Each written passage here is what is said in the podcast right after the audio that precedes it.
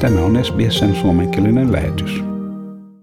Täällä Helsinki, Timo Uotila ja kulttuuripuolta. Ensin pikku urheiluuutinen. Suomi taipui salibändin MM-finaalissa Ruotsille maaleen 4-6. Suomi sai otteluun unelma-alun, joka kuihtui toisessa erässä. Ja Euroopan unioni on mahdollistamassa joidenkin kulttuurituotteiden, kuten sanomalehtien, kirjojen ja aikakauslehtien vapauttamisen arvonlisäverosta.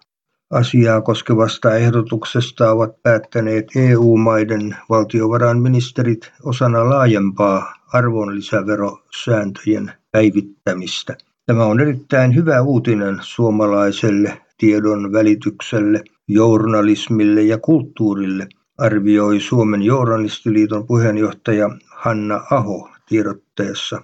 Hänen mukaansa hallitus on luvannut ohjelmassaan vahvistaa vastuullisen median toimintaedellytyksiä ja kilpailukykyä.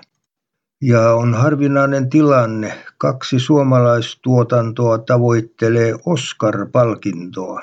Juho Kuosmasen ohjaama Hytti numero 6 on Suomen ehdokas palkintokategoriaan. Lisäksi Yhdysvaltain elokuva-akatemia on hyväksynyt Kaida Aiderus Ahmedin ohjaaman Gulet et Nasra-elokuvan Somalian ehdokkaaksi tavoittelemaan kansainvälisen elokuvan palkintoa.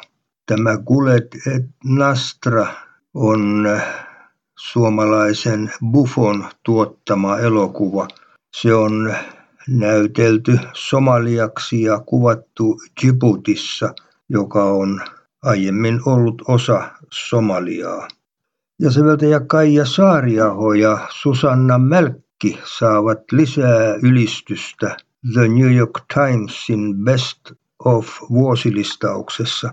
Kaija Saariaho valitaan vuoden parhaaksi säveltäjäksi ja asiaa perustellaan Innocence-oopperan ja Vista-orkesteriteoksen kantaesityksien huikeudella – The New York Timesin mukaan Saariaho nousee teoksilla mestaruutensa uusille tasoille ja molemmissa kantaesitykset johtanut Susanna Mälkki on hänen musiikkinsa paras tulkki. Osan kehuista saa Sofi Oksanen, jonka libretto Innocensen paljastaa mysteerinsä vähitellen. Innocence jatkaa Euroopan ja Yhdysvaltain merkittäviin oopperataloihin – ja Vista kiertää maailmaa, joten laajan tuotannon omaava Saariaho tulee olemaan vuoden kohokohtia klassillisessa musiikissa vielä vuosien ajan, perustelee tuo lehti, siis The New York Times.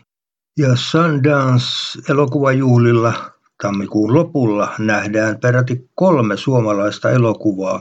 Alli Haapasolon Tytöt, tytöt, tytöt, Hanna Bergholmin Pahan hautoja sekä Tanja Anderssonin dokumentti The Mission. Sundance on Yhdysvaltojen tärkein elokuvafestivaali ja Pohjois-Amerikan tärkein Toronton elokuvajuhlien rinnalla. Suomalaista pitkää näytelmäelokuvaa Sundanceen ei ole koskaan aiemmin valittu. Ja Sibeliuksen syntymäkotimitalit menevät kapellimestari Tuomas Hannikaiselle ja pianisti Janne Mertaselle. Mitaleilla haluttiin tänä vuonna palkita erityisesti Sibeliuksen harvinaisia ja unohtuneita sävellyksiä esiin nostaneita taiteilijoita, kerrotaan Hämeenlinnan Sibelius-seurasta. Ja olin Katajanokalla Uspenskin katedraalissa, jossa esiintyi pieni lauluryhmä nimeltä Lumen valo. Jouluaiheinen musiikki oli monelta vuosisadalta keskiajan hämäristä aina tämän päivän teoksiin. Konsertti päättyi tuttuihin joulusävelmiin Stille Nacht ja Maa on niin kaunis. Tämä oli yksi Helsingin kymmenistä joulukonserteista. Ja ahvenanmaalainen Tilde Olviander kruunat vietettiin kolmantenatoista päivänä joulukuuta Helsingin tuomiokirkossa Lucia-neidoksi. Lucian päivä alkoi jouluisella konsertilla Kansallismuseossa.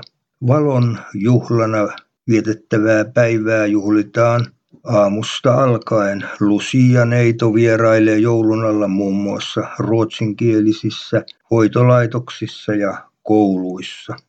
Timo Uotila toivottaa sinne Australian kesään parhaat joulu- ja vuoden vaihteen sesonkitoivotukset.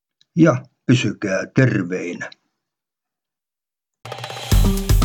Tykkää, jaa ja ota kantaa. Seuraa SBSn suomenkielistä ohjelmaa Facebookissa.